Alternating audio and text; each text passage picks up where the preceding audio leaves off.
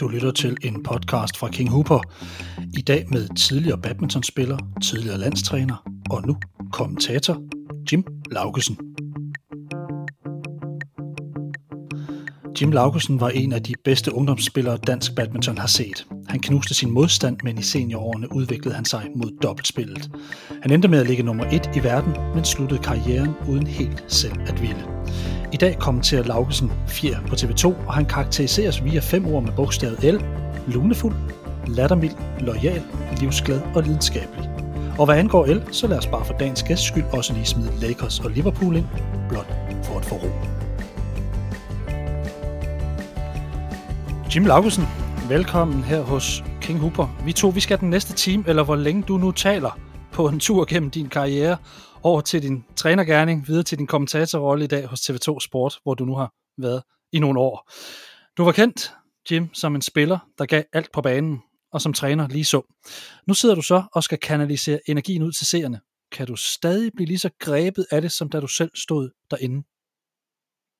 Ja, i den grad. Nok mere, faktisk. Øh, jeg føler faktisk, at jeg er mere grebet af det ved at så kommentere i dag, og det synes jeg egentlig også, jeg var, da jeg var træner. Øh, øh, altså, det, det, det, det, det var virkelig noget, der, der kunne øh, sætte gang i min, mit blod, og det kan det også øh, øh med til at kommentere, så jeg vil faktisk sige mere. Okay, men vi har jo ikke haft de her episoder decideret under kommentering og trænergærning, som den aktive karriere kunne byde lidt på.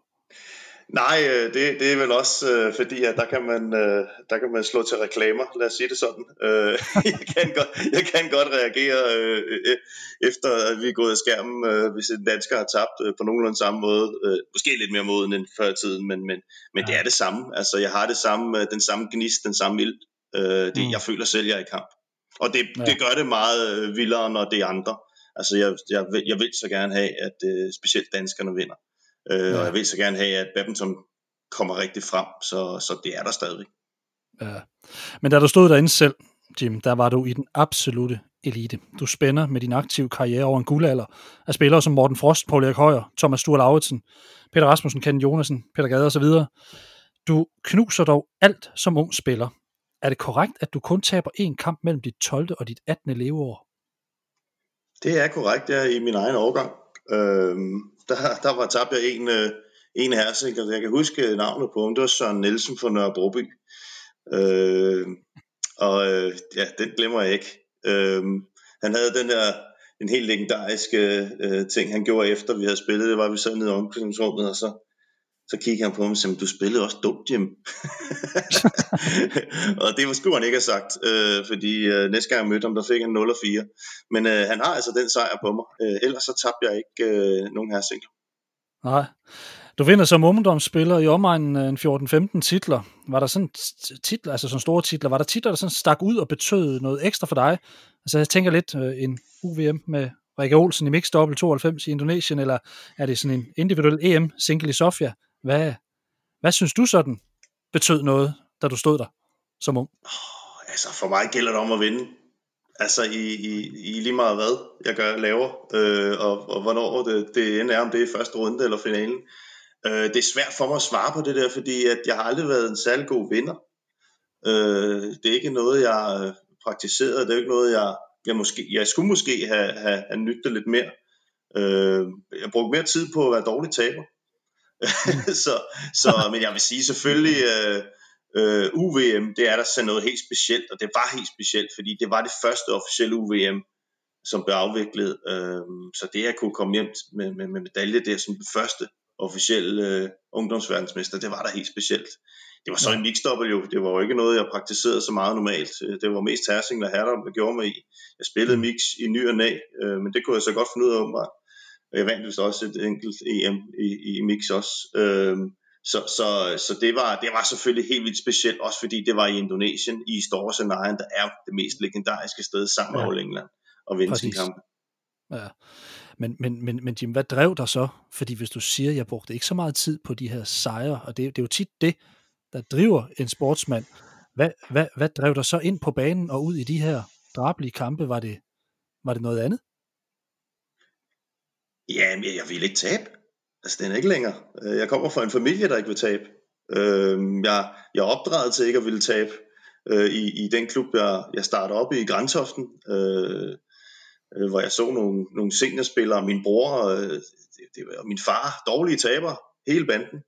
øh, og der gav man altså øh, alt, hvad den havde, øh, og alt, hvad der skulle til for at vinde sin badmintonkampe. Øh, så så det, det har været det. Øh, og, og, og det, det må man bare sige, det, det drev mig hele tiden, og øh, jeg, jeg har da tænkt, øh, nu her de, de sidste års tid, og sådan har jeg da tænkt, fordi nu sad jeg fik fat i en skarp bog, min mor eller far havde lavet. Altså det er jo egentlig voldsomt imponerende, den sejlersrække, jeg havde i, i, i ungdom. Øh, og jeg kan også godt huske, at da jeg var færdig der vinder, det hed så Ynglinge øh, DM, jamen der var måske et, et, et lille rum der, jeg egentlig pustede ud, fordi det var et pres. Altså der var mange turneringer dengang, det var næsten hver weekend. Og det, det gik kun ud på at vinde, jeg ville ikke tabe. Øh, og og, og det, det havde jeg så lært hjemmefra. Der skulle vindes, uden at der var pres på, men der skulle vindes, og der var ikke noget med øv bøv eller noget som helst. Man gik ud og gjorde sit bedste, og man kæmpede, og man fejlede. Mm. Øhm, og det, det kunne jeg godt lide. Jeg kunne godt lide at være i kamp. Ja. Men selve den der formulering med, jeg skal ikke tabe, frem for, jeg vil elske at vinde. Kan du se en forskel på de to? Eller er det det samme for dig? Øh, jeg kan jo øh, godt se forskellen her. øhm, men for mig øh, har det nok har det nok været glæden lidt også ved at, øh, at, at for mig selv ikke tabe. Øhm, mm. Og ikke så meget for at stå og vise medaljerne frem, eller blive hyldet, eller noget som helst. Det har aldrig rigtig betydet noget for mig. Øh, det, det, det er mere den her frygten af at tabe. Og øh, den frygt, øh, den har jo gjort, at øh, jeg har lavet de ting, der skal laves på en badmintonbane, lad os sige det sådan. øh, og øh, øh, det tit er jo også en, en, en form for en, en anden måde, jeg viser nervøsitet på, på en bane, eller viste nervøsitet på, når man var nervøs. Øh, hvor mm. nogen måske, man kan se, at de, de bukker under på den ene eller anden måde, jamen så, hvis jeg reagerede, så var det også nogle gange, fordi jeg var nervøs for at tabe. Men det gjorde mig mange gange bedre. Øh, og så skal jeg også huske, at jeg fulgte jo rimelig godt med i John McEnroe og Bjørn Borgs øh, øh, kampe, så jeg havde også godt set, at McEnroe, han kunne godt finde ud af det. Og det kan jeg huske, min far sagde altid til mig, og det var, gik jo dengang med McEnroe, han blev bedre, når han blev sur. Og ja. det kunne man faktisk også godt sige med mig. Øh, hvis jeg holdt mig nogenlunde øh, inden for, for grænserne i den rigtige zone, hvis du forstår, hvad jeg mener. Hvis jeg kom op over, så kunne det blive rigtig slemt, men det var mere i de senere år. Det, løg, det var ikke så galt i min ungdomsår. Der kunne Nej. jeg godt blive i, i et rigtigt niveau, øh, øh, og, så, og så, så, så vinde. Men, men ja, for mig, jeg, har, har, kan, jeg kan ikke svare på forskellen, for jeg har aldrig prøvet den anden øh, med at, og, og gå ud for det. Jeg har bare, bare altid gået på en bane for at vinde. Mm. Og så kan man sige, Borg McEnroe, der kan vi godt se, hvor det bare hen er. Et tilfældigt nedslag, Jim. I 1993 U18 EM i Sofia i Bulgarien. Du vinder singletitlen suverænt over svenske Rasmus Wengberg. I holdturneringen, der møder I Rusland, England og i finalen Sverige. Mod russerne, der giver du i single mod Arthur Hakturian 2 og 2. Mod englændernes Roger Mystery, sikkert et spionnavn i øvrigt, der giver du 9 og 5 point væk. Og mod svenskerne, der kører du Daniel Eriksson over med 9 og 4. Hvad var det, du kunne de her år, for du knuste indimellem folk? Jo, men altså, min, min, øh, min koncentrationsevne og mit fokus, når jeg gik på banen, var, øh, det var øh, eller Mike Tyson, hvis man kan sige det sådan. Altså, ja. når han gik i ringen, så var han skarp, og det var jeg også. Øh, og jeg var mest skarp, når jeg selv kunne klare det. Øh, noget jeg kom til at, skal man sige, kæmpe med i min scene, da jeg blev dobbeltspiller. Øh, jeg var faktisk bedst til selv at klare paragraferne og finde de løsninger, der skulle til at vinde. Og ja. øh, jeg, jeg er simpelthen bare opdraget til, at øh, man giver ikke noget væk. Og det gjorde jeg ikke. Øh, og så var jeg meget, meget aggressiv type. Det vil sige, at man først ind i, øh, i, i min klør, øh, så, så kommer man ikke ud af dem. Øh, og det tror jeg mange gange, at nogle af de spillere her, de også frygtede lidt. Øh, der var mange af dem, der tænkte, at vi skal bare lige spille lidt lange dueller, og vi skal bare lige clear lidt til ham. Øh, det lykkedes ikke så godt, fordi jeg blev bare ved. Og det var også selvom jeg var hammerende træt. Jeg skulle nok finde en måde at vinde på. Mm. Øh, og, og det er uden at, altså, uden at give point væk. Og hvis jeg kunne give ja, 0 og 0, så gjorde jeg det. Og det øh, var ikke fordi, at øh, jeg, sige, jeg ville være led eller noget. Det var bare sådan, det var. Øh, øh, det er sådan, jeg, jeg øh, det er sådan, jeg går til sport, hvis man sige sådan. Øh, jeg har ikke det her med at gå ind for at lege. Altså, jeg går ind for at vinde. Og der er ikke noget med at ydmyge. Jeg er ikke en, en, en spiller, der, eller jeg var ikke en spiller, der på nogen måde, når han har vundet, vil ydmyge eller sole sig i noget som helst. Det var, som jeg sagde, så, så er det for at stå set glemt, glemt, da jeg kom ud fra banen. Men når jeg var mm. på banen, så, så galt det om at vinde, og så var der fokus på drengen. Kan du øh, have vundet noget også på at være intimiderende, skræmmende i din sådan fremturen på banen? Vi vender lidt tilbage til det lidt senere, men... men ja, det, det, øh, ja, det, ved, ved du hvad, øh, det, det er et godt spørgsmål, fordi det er jo noget, jeg har hørt øh, årene efter. Øhm, men det tænkte jeg slet, slet ikke på, øh, da jeg spillede. Altså, jeg, jeg, jeg, jeg tænkte slet ikke over, hvordan det så ud, eller øh, hvad jeg gjorde, eller altså, det gik ud på at vinde. Men jeg har hørt øh, øh, øh, spillere, der har sagt, at det, det var ikke øh, det sjoveste at skulle gå ind mod mig. Øh, og, og, og de bestigede ned, og hvad der ikke var, jeg gjorde for, for at vinde. Øh, mm. Så det tror jeg helt sikkert. Øh, også det der med måske frygten for at få, øh, kan man sige, en over nakken, den har måske også ligget hos nogle spillere. Øh, og det, øh, det, det kan godt være, at det har givet nogle gratis point til at starte mm.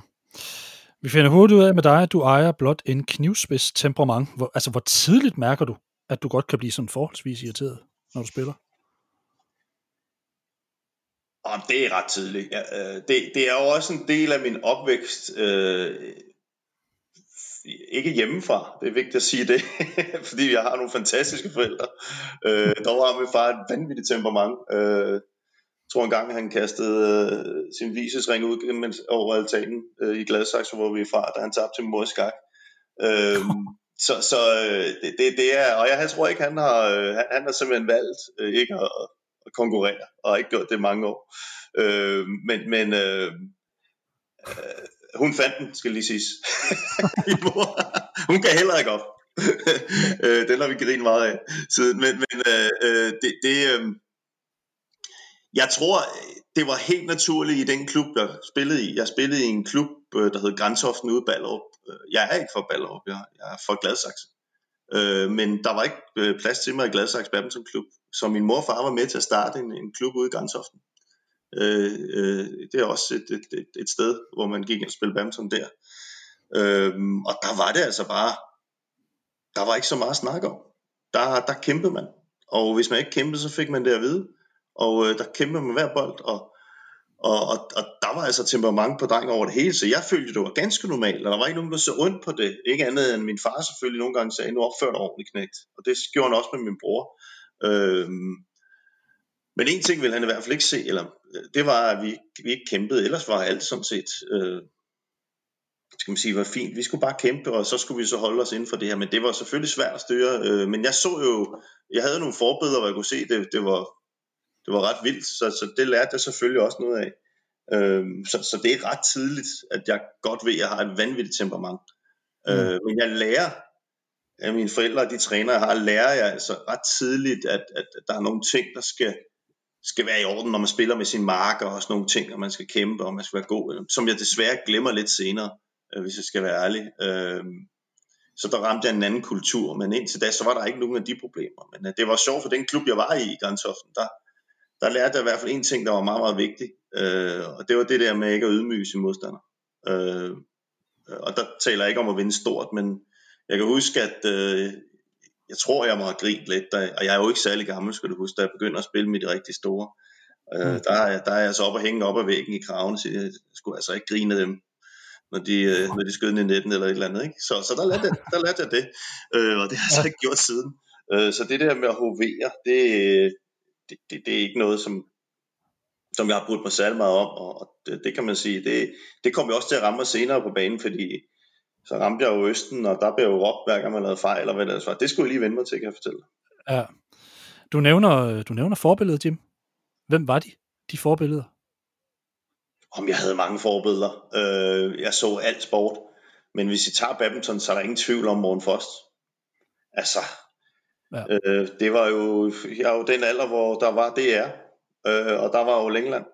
Øh, og det, øh, det så man op til hver år. Glæde sig hver gang. Øh, mm. Jeg havde det ligesom øh, til Tour de France, så man fulgte med i, om det nu kom om nu han var med til weekenden, så man kunne se det, og øh, ligesom når man skal slå op for Tour de France, man håber ikke, de og styrer det, inden de går på. Nu sender man så det hele i dag, det er jo dejligt, ikke? Men når, det, når de store bjergetapper skal, skal, skal afgøre, så håber man alle er friske. Og det ja. gjorde man også med Morten Frost, og det var jo, øh, jeg mener, det er otte år, han er i finalen, ikke? Så altså, det var jo otte år med, med, med, med fantastiske oplevelser med Morten, og, og det gav jo, at man havde Morten Frost, øh, for mig jo troen på, at inden for den her sport, der kan man nå helt til tops. Øh, og jeg lover dig, jeg har stået med en skumbold, og jeg ved ikke hvad, og lavet Morten Frost op ad en væg og en dør, og øh, kommenteret, sjovt nok, øh, øh, min egen kamp, ikke? Øh, ja. og, og lagde tilskuerlyd på, sådan ah, synes det var helt vildt fedt, det jeg lavede. Øh, og prøvede at genskabe noget af det, når han smed så det, det første gang, han vinder om det der fantastiske billede, hvor han drejer kroppen lidt og sådan noget. Så det var jo ham, øh, det var jo ham, øh, øh, som, øh, som, som gjorde mig, eller som, som gjorde, at jeg troede på, at det her badminton, det kunne jeg altså gøre noget ved. Ja.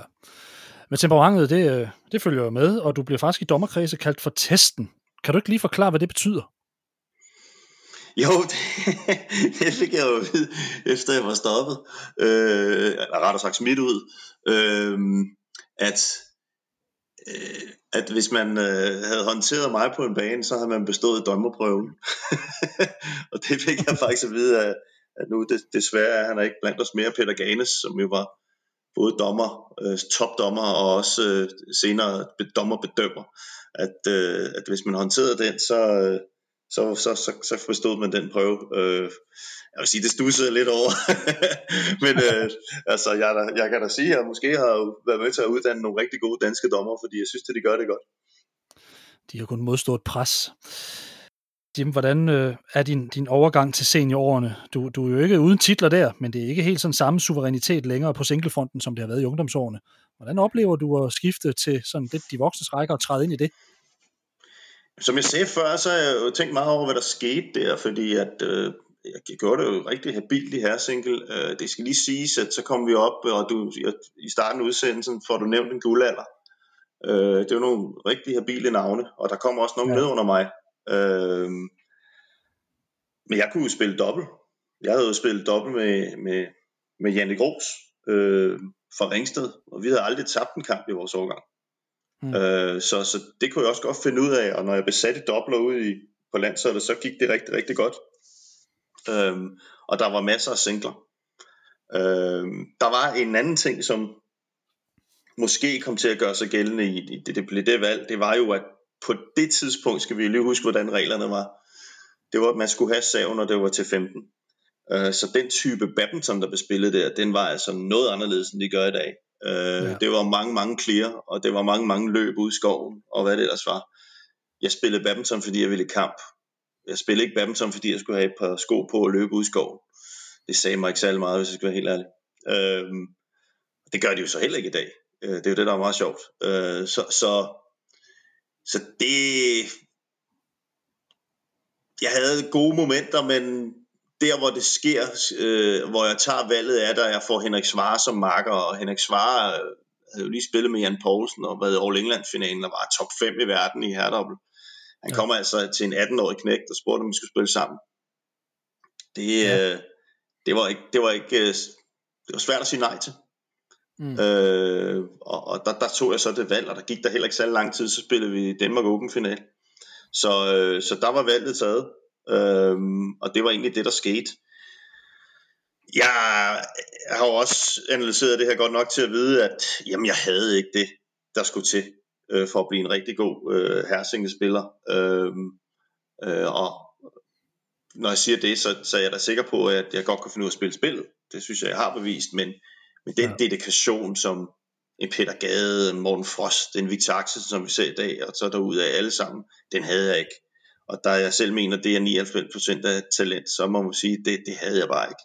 Altså, jeg kunne ikke, øh, jeg kunne ikke, jeg har slet ikke tænkt over de tanker, som når jeg øh, hører dem snakke. Øh, det har jeg lært, og det kan jeg give videre til, til andre spillere, og jeg kan så også fortælle hvad de ikke skal gøre.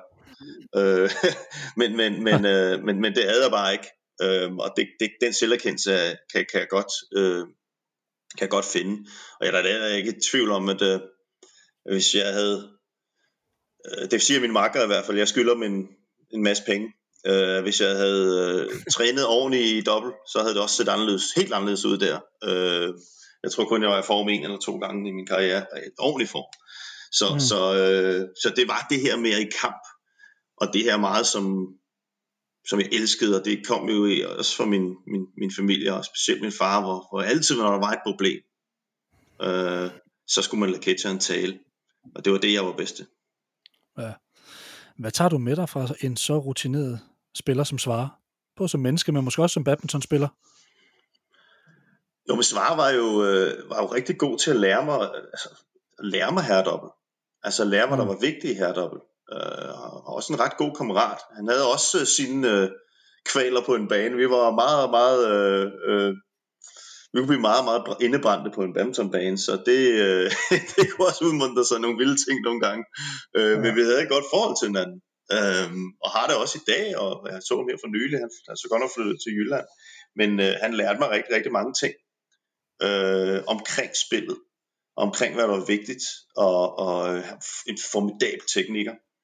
Øh, men han øh, kunne ikke kontrollere øh, en ung spiller som mig, øh, og det skylder jeg ikke ham for, det, den, den ligger kun hos mig selv øh, til at gøre de ting, der skulle til, og det var, tror jeg nok også, at han, det var derfor, han skibede mig på et tidspunkt, han havde nok indset, at, at, at han fik mig nok ikke til at, at gå forbi kafeteriet uden at bestille pomfritøl. Øhm, så, så, det, øh, så, det, så det, han, han, han søgte andre veje. Øh, mm. og, og, men han lærte mig meget om herredobbel, og det tog jeg mig med videre. Men en ting, han gjorde, kan man sige, sådan lidt underbevidst, det var jo, at da han skibede mig, så satte han jo en ild i mig. Øhm, og så skulle jeg bevise. Og det er, ja. det, det, er det, jeg bedste. Ja. Du vinder faktisk German Open to gange. Du vinder Swiss Open, Danmark Open, og derudover så sejrer du både Skotland, Irland, Portugal, Norge osv. Du prøver også at lægge nummer 1 i verden, og samtidig så er du på hold, der får sølv i Thomas Cup i 1996. Du får også bronze i 98 med holdet, og du er til OL i Sydney i 2000 du udvikler dig inden for dobbeltrækkerne, og så siger du selv, der er lidt med din disciplin, men der er det her med dig og træning og disciplin, som du selv siger. Du lever under inde på banen, men udenfor, så kan det være lidt svært at følge de regler, som trænere og så videre sådan sætter op. Er det korrekt, at det her med at leve inden for en ramme er svært i de her år? Ja, det har jeg aldrig været god til. Altså, jeg har ikke været god til at, øh, at folk skulle øh, for, fortælle mig, hvad jeg skulle hele tiden, øh, og jeg ikke kunne være mig selv. Jeg tror, det, det, det værste, det er at putte mig i en kasse. Øh, det kan jeg faktisk ikke svare på, for det er der aldrig nogen, der kunne. så, så, øh, så, så, det er ikke, øh, så det, er ikke, det var ikke nemt for mig. Og øh, derfor kan man sige, jeg vil ikke sige, at jeg er udklar, men, men jeg var jo den type, jeg var. Og øh, jeg tror, at, at, at på en træning, hvis man tog den, jamen øh, havde man meget godt humør, øh, jamen så kunne jeg være guld til en træning. Men jeg var ikke i god, godt humør, så kunne jeg også være med til at ødelægge det hele. Øh, mm. det, det var den type, jeg var. Øh, det, det, det, det er jeg klar over i dag. Øh, det kunne jeg overhovedet ikke se dengang, Steffen. Gav blankt ind. øh, for der følger mig forurettet med alt. Øh, sådan er vi Liverpool-fans, det ved du øh, men men, men øh, det, det, øh, det, det har jeg jo indset i dag, at der var jo nogle ting der. Øh, men altså, jeg er også sikker på, øh, at der har været trænere også, som kunne håndtere mig. Når man kunne håndtere mig, så var jeg rigtig, rigtig god. Så, så blev jeg også god øh, og, og kom i form. Øh, men men det, det, det er ikke noget, jeg, jeg klandrer nogen trænere for. Det her, det er en af tingene, som jeg siger før, det havde jeg ikke talentet til jeg havde ikke det her Peter Gade talent, Morten Frost talent, Victor Axel talent for træning. Øh, og det, det, det, det ligger kun et sted, og det kan jo, kan man sige, det kan jeg bruge i dag til unge badmintonspillere at sige, øh, øh, jeg kan jo sige, at jeg er bedre form i dag, end jeg var dengang, for eksempel. Ikke? Nu er 45, mm. ikke? Jeg kan ikke rigtig bruge det til noget. Jo, men bare ikke på badmintonbanen. Ja, ja på, på Tinder måske, ikke? Nej. Men, men, men øh, øh, øh, det, det er... Øh, det, det, det er så det, det man, man har den chance, man har, og den kan man sige, det, det, det havde jeg ikke talentet nok til at udnytte øh, rent øh, træningsmæssigt. Nej, men nu skal vi også passe på, at vi ikke taler det her alt for meget ned, for du har været blandt de allerbedste i Danmark, og jeg kan huske dig. Jeg kan faktisk godt huske dig, Jim, øh, som spiller, øh, aktiv spiller og øh, fra tv og så videre. Øh, vi, vi er ude i nogle små detaljer, der gør, at du ikke rammer øh, et niveau, hvor vi snakker nogle af guldalderspillerne. Men, men, men du bliver faktisk bedt om på et tidspunkt at opsøge en sportspsykolog for ligesom at optimere på dig. Hvad tog du med dig fra de møder? Var det øh, spildt, eller, eller fik du Fik du et eller andet med dig, følte du? Øh, man, man vil umiddelbart sige, at jeg var guf for en psykolog, ikke? men øh, ja, men mit, mit, mit problem er jo, at, at øh, jeg har en meget, meget humoristisk tilgang til tingene også jo, ikke? Det vil sige, når de bliver sådan lidt for... Øh, det bliver lidt for firkantet og for alvorligt, så kan jeg ikke lade være med at tage noget pis på det, vel? Øh, uden at mm. det skal være noget ondt i det. Øh, men, men jeg kan da huske en episode, hvor vi var inde, vi var nogle flere spillere inde, og, og, øh, og der var stillet noget... Det var lige en periode, hvor jeg lå øh, og skulle kæmpe lidt med vægten, øh, fordi det har jeg fået at vide af skuld af træneren og hvad det ellers var. Øh, mm. Og der stod en stor skål slik, øh, og han snakkede ham med psykologen, øh, og det var rigtig fint. Øh, men jeg skyndte mig at sige om, om alt, hvad der blev sagt her, det blev her. Og så sagde han, selvfølgelig, og så tog jeg en, en ordentlig håndfuld af det der skål slæk, ikke? Og så er perfekt. øh, så så, så det, det, det, var sådan noget, altså, det var svært for mig, men der, der var i hvert fald, jeg kan huske, der var en psykolog, der fik mig til at udfylde sådan et øh, papir om sådan en persontest, tror jeg, og, øh, og da jeg læste den op, det kunne jeg faktisk rigtig godt lide den person, jeg var. Øh, og, og, og så kigger jeg på ham, og så siger han, ja, du, du, der er der ikke noget. Nej, tænker jeg så. Og så var der bare det her med, der, der var en ting, der skillede rimelig meget ud. Det var det her med struktur. Ja. Øh, for det er ikke min stærke side, og det tog jeg med mig. At det er noget, jeg skal arbejde på, struktur. Øh, og der er jeg ikke helt i mål endnu, kan jeg fortælle dig. Det er mange år siden, jeg har været til psykologen. Men, men, øh, men jeg er bevidst om det i hvert fald. Ja. Men så lad os prøve at tage to episoder, som sådan øh, skiller vandene lidt. Den ene, det er Banangate, og i den anden, der skal vi en tur til Sevilla. og i den anden skal vi en tur til Sevilla. Hvis vi starter med den ene, så nåede jeg lige at vente med Peter Gade sidst, og jeg har fået lidt galt fat i historien. Jeg troede faktisk, det var da du mødte Gade, men du er åbenbart i en, jeg tror det er en dobbelt med ham, en øh, herrekamp, ja, pludselig efter kampen, så er der smurt banan ud over alt i et eller andet sagsløs klubhus. Kan, kan du tage os lidt igennem den episode, fordi så tænkte jeg bagefter, at så starter vi lige lidt i kælderen, og så kører vi lige op og, og, og, og kommer på et lidt højere niveau bagefter, så vi husker, hvad det også er, du kan. ja, jo, men det er jo egentlig ikke en af de vildere historier faktisk, og det vil jeg ikke, om jeg skal sige det. Men øh, det, det er ikke noget, jeg er stolt af. Øh, men, men, øhm, ja, men meget gade, vi spillede jo en ret god herredom sammen for Gentofts første hold, og vi møder, jeg tror det er Lillerød Badminton Klub, det er Lillerød Badminton Klub, og jeg mener det er Michael Lam og Jonas Rasmussen, og vi tror ikke, vi har tabt en kamp, mig og Gade, det er ret alvorligt, det er ret vigtigt det her. Og ja. vi føler jo, altså Gade kan jo godt blive sur også, men det er mere at sådan snakke folk ned, det, jeg reagerer lidt anderledes. Øhm, og der er godt gang i den.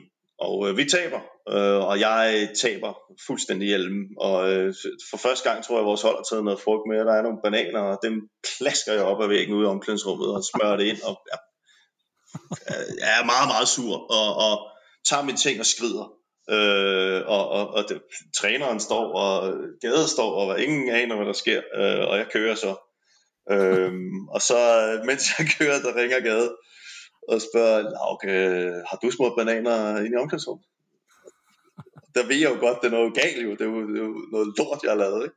Så jeg siger, nej, ikke? hvorfor beskylder du altid mig? Ikke? Øh, Forurettet igen. Vildt forurettet, ikke? Øh, og må så øh, ringe senere og sige, ja, det var mig, ikke? og gå til kryb til korset, ikke? og så, øh, ja, så så gjorde jeg egentlig det, at jeg gik op og øh, så havde jeg en kasse øl med til Lillerøds hold, og jeg havde en stor sixpack med til halvmanden, som havde malet et ny væg, og måtte jo bøje hovedet og sige mange, mange gange undskyld øh, over for ham her. Øh, og jeg kan bare huske, han, øh, han smilte og sagde, øh, ja, det er okay. Og så sagde han, jeg kan vildt godt lide at se dig spille, sagde han. så, så, øh, øh, så, så, så, han kunne godt lide det, men, men han var, jeg, jeg vil jo gerne rydde op for mig selv, og det har jeg altså måttet gøre en del gange. Øh, Mm. Fordi at, øh, ja, det, det, det, det bliver man nødt til at gøre. Øh, det, øh, ja, der er jo ikke noget ondt i det, jeg øh, gør. Øh, det er fordi, at øh, jeg, jeg reagerer. Mm. Har det været sådan, at modstanderholdene, når de havde hjemmebane, faktisk har stået og håbet på, at du vandt? Ej, vandt? Ej, det tror jeg ikke. øh, jeg tror mere, det blev brugt. Altså, kan man sige, hvis man kunne få mig et felt, så kunne jeg jo godt sætte et virkelig, virkelig dårlig stemning også på mit eget hold måske, og lægge mere pres. Ja. Så jeg tror mere den vej. Øh, men der var også den jo, skal du lige huske. Jeg kunne også blive bedre. Ja, det og det skete rigtig, rigtig tit, øh, og jeg har faktisk en rimelig god statistik, når det kommer til holdbadminton, fordi jeg er en bedre holdspiller, end jeg er for mig selv. Ja, jeg tænkte mere på, om man gerne bare ville tabe en enkelt holdkamp, og så beholde sit klubhus, eller om Nå, det sådan, ja, det, det er så langt, tror jeg. Nej, det kan det, ja, men nu kan man sige, det kunne også håbe, at jeg tabte, og så kunne de få en kasse øl, ikke? Det er måske ja, sjovt. Det, er, det er jo det. Men for at vise spændvidden, Jim, så snakker vi også 7. juni 2001, kvartfinale ved VM i Sevilla. Du og Michael Søgaard, I møder de koreanske verdensmestre i en af turneringens allerbedste kampe. I taber 7-15, 15-13 og 13-15, og kampen var næsten to en halv time. Du udtaler til Berlinske efter kampen, at I aldrig har spillet bedre. Var det her den bedste kamp, du oplevede som badmintonspiller? Ja, det, det jeg har aldrig spillet bedre, og jeg har aldrig været bedre for. Øhm, og øh, ja, Michael spurgte jo, at vi stoppede jo så at spille med at spille sammen, men, men siden det, så har Michael jo også sagt, øh, hvorfor er der ikke den form hele tiden? Jeg var, jeg var øh, tæt på at være en af, altså være top 2, 3 bedste i den turnering, for jeg var virkelig, virkelig godt spillende. Ja. Øhm, så, så der var ikke mere at komme efter. Det var et frygteligt, frygteligt par, vi var op mod. Altså Kim og Kim Dong-moon og Hatsa Kwan, øh, mm. som også var fuldstændig udbrændt efter den kamp.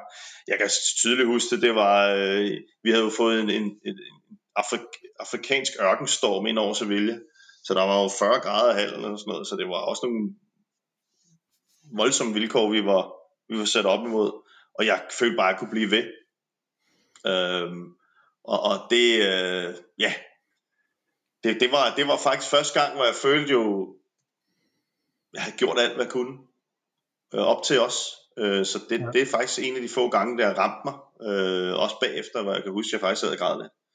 Ja. Øh, så så, så det, det, ja, det var det, jeg var aller, allerbedst, og, og det var også der, hvor måske folk begyndte at tro mere på mig, øh, og satte mig i nogle, øh, kan man sige, fordi jeg havde en god alder der, også med hensyn til, til, til det næste OL. Øh, men det blev det desværre ikke sådan. Nej. Og Jim, man kan jo også godt sidde her og blive en smule forskrækket over at se tiden på sådan en badmintonkamp. Det her med at gå fra det, I spillede før i tiden med serven over point og så videre, og så til running score. Det er jo et helt, helt andet badmintonspil nu. Hvordan var det at spille badminton på det tidspunkt? Altså det, det kunne jo være drænende. Der var virkelig meget fysik og kondition, øh, og kondition indover. Jeg var i hvert fald meget øh, øh power, øh, i, i, specielt på doblerne. Øh, man kan sige, running score har jo ændret spillet totalt. Øh, men jeg vil faktisk sige, at det ændrede det, ændrede det til både i single og i her, til noget, jeg vil kan kunne lide. Mm. Hvor øh, kan man sige, det her med at... Jeg havde ikke noget problem med at slå, øh, men det var noget andet her, øh, hvor jeg, jeg, synes faktisk, det er mere spændende, det der bliver spillet i dag. Og den måde vil også... Altså, jeg er jo en 100 øh, meter løber, jeg er ikke en uh, lang, eller maratonløber. Og det er jo mere 100 meter løber, badminton i dag, især i herredobbel, uh, der bliver spillet. Ja. Uh, og det, det, også min marker Michael Søgaard var virkelig, virkelig god til det også. Ville også have nyt godt af det. Uh, hvor, hvor de her typer, det kan man også se, de her koreanere, kinesere, indoneser, vi mødte, det var nogle andre typer end dem i dag. Altså en, en Sukamuljo, han, øh, hvad er han, 1, 60 eller sådan noget, 65 stykker, ikke? De her var altså rimelig store og stærke, fordi det skulle der til. Ja. Øh, det var noget andet spil. Spillet blev sat i gang, og i dag der er det jo afgjort inden for fire dueller. Så det, det passer mig bedre i dag, men jeg var i form der i Sevilla så til at gøre det, og jeg slog mm. sådan forholdsvis hårdt også. Øh, så så det, det hjalp mig. Men Jim, undervejs i din aktive karriere, der udviklede du også en kærlighed til anden badmintonsporten. Du har et hold på vestkysten i USA, Los Angeles Lakers, som rammer dig lige i hjertet. Faktisk så kan det afholde dig fra træninger, hvis du har ligget op om natten og fulgt med i stillingen. Du er suget ind i Yahoo, der har en graf, der viser miss and make. Hvor ofte lå du og stirrede ind i sådan en slam tracker, som vi kender det lidt fra tennis i dag? Oh, det gjorde jeg tit. det gjorde jeg rigtig, rigtig tit. Og det kostede altså virkelig mange morgentræninger, hvor jeg var virkelig træt, hvor jeg kun havde fået to timer. Nogle gange tog jeg direkte. Ja, sov, sov to timer, ja. Nogle gange tog jeg direkte. Uh, jeg var jo, altså jeg, jeg kan huske første gang, jeg stiftede bekendtskab med basket, er jo faktisk omkring Magic Johnson og Kareem Abdul-Jabbar. Først Kareem Abdul-Jabbar. Og jeg kan ja. huske en af de ting, der også uh, jeg tænkte, hvem det var, og synes, det var sejt, det er, at han var jo med i den her øh, højt og flyvefilm, øh, ja. hvor han bliver båret ud i Lakers, øh, øh, øh, fordi han har fået den her mavepine. Øh, ja. og, og, og, siden det, så, så var så, så synes jeg bare, det var helt vildt fascinerende, og den historik, Lakers havde, øh, øh, og jeg er meget, meget historieinteresseret. Øh, så, så, så jeg begyndte jo at forstå Lakers' historie. Og, og, og den giver ikke rigtig sådan lidt mening, når man tænker på det andet hold, jeg holder med, men det skal vi nok komme til sikkert.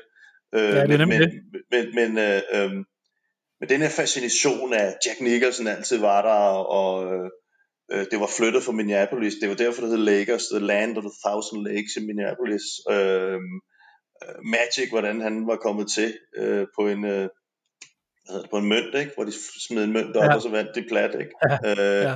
Kareem, der var blevet traded for Bucks og ville spille der, og det her, hele det her Jerry West, som jo var mm. general manager, der, der byggede det her hold op. Jerry Boss, som jo var forgangsmand for alt, hvad vi ser i amerikansk sport i dag, hvordan det skal, hvordan det skal, det skal løbe af stablen. Øh, den historik, den, den, den, den tog jeg virkelig til mig, og blev kæmpe fan. Øh, det var så lige præcis der, og nu er der sikkert i de her tider mange, der ser Lars Dance jo, øh, med Michael Jordan. Det var præcis der, hvor Michael Jordan begyndte at tage over. Øh, ja. Så, så jeg, havde nogle, jeg havde ikke mange år med Magic og Kareem, øh, før vi gik over i Fan Axel og de her drenge, og Eddie Jones. Ja. Øh, og da jeg så, kan man sige, det er jo først senere det her med Yahoo, men altså jeg kunne jo se nogle kampe, når vi var i Østen. Øh, fordi der, der spillede det jo, der blev det jo sendt, det blev jo ikke sendt i Danmark på det tidspunkt. Nej. Øh, og, og der kostede det også, altså jeg ved ikke hvor tit jeg har, øh, jeg har lavet den her ind i, i telefonen, og den er der ikke i dag, jeg bliver nødt til at blive hjemme for træning, ikke? Så havde jeg fire gode quarters med lækkers, ikke?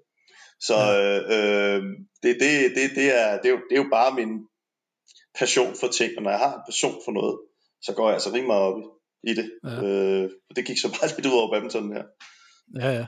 Hvor er, hvor er sådan den der all-spark for dig med, med, med Lakers? Altså, er det, kan du huske det allerførste? For, for jeg kan selv huske, at jeg ser en, en t-shirt med ham her, Magic Johnson, i min barndomsby. Og så begynder jeg at tænke, hvad, hvad er det her for noget? Undersøge lidt på det. Og, og det er jo svært at finde information på det tidspunkt. Altså, vi har ingen internet, der er ikke rigtig lavet nogen bøger om noget som helst. Så, så, så information er begrænset. Hvordan finder du frem til, at, at, at det her er holdet for dig? Jamen det gør jeg jo med Magic. Det, det er ikke med Magic, det er faktisk mest Kareem. For jeg kan huske, der gik det her med Kareem, altså han var jo næsten sådan øh, en gud øh, med det her skyhook. Ja. Øh, og det gik jeg jo selv ud i skolegården og prøvede at lave. Øh, ikke nærheden af så højt som ham. Øh, og jeg ved heller ikke, om jeg ramte. Men, men det var jo det, der var så vildt, at han, han scorede hele tiden, og han var center. Det, altså, det var en stor mand. Øh, det var det, der fascinerede mig ved basket, det er de her store typer. Øh, og der var han jo den bedste. Altså ind, inden der havde jeg jo, kendte jeg jo ikke til Will Chamberlain og Bill Russell og dem her. Så, så, så det var Kareem, som, øh, som, som fik mig på Lakers vognen. Og så, kan man sige, så kom Magic med sit smil og sin no-look pass og så hvad det der var. Ikke? Øhm, ja.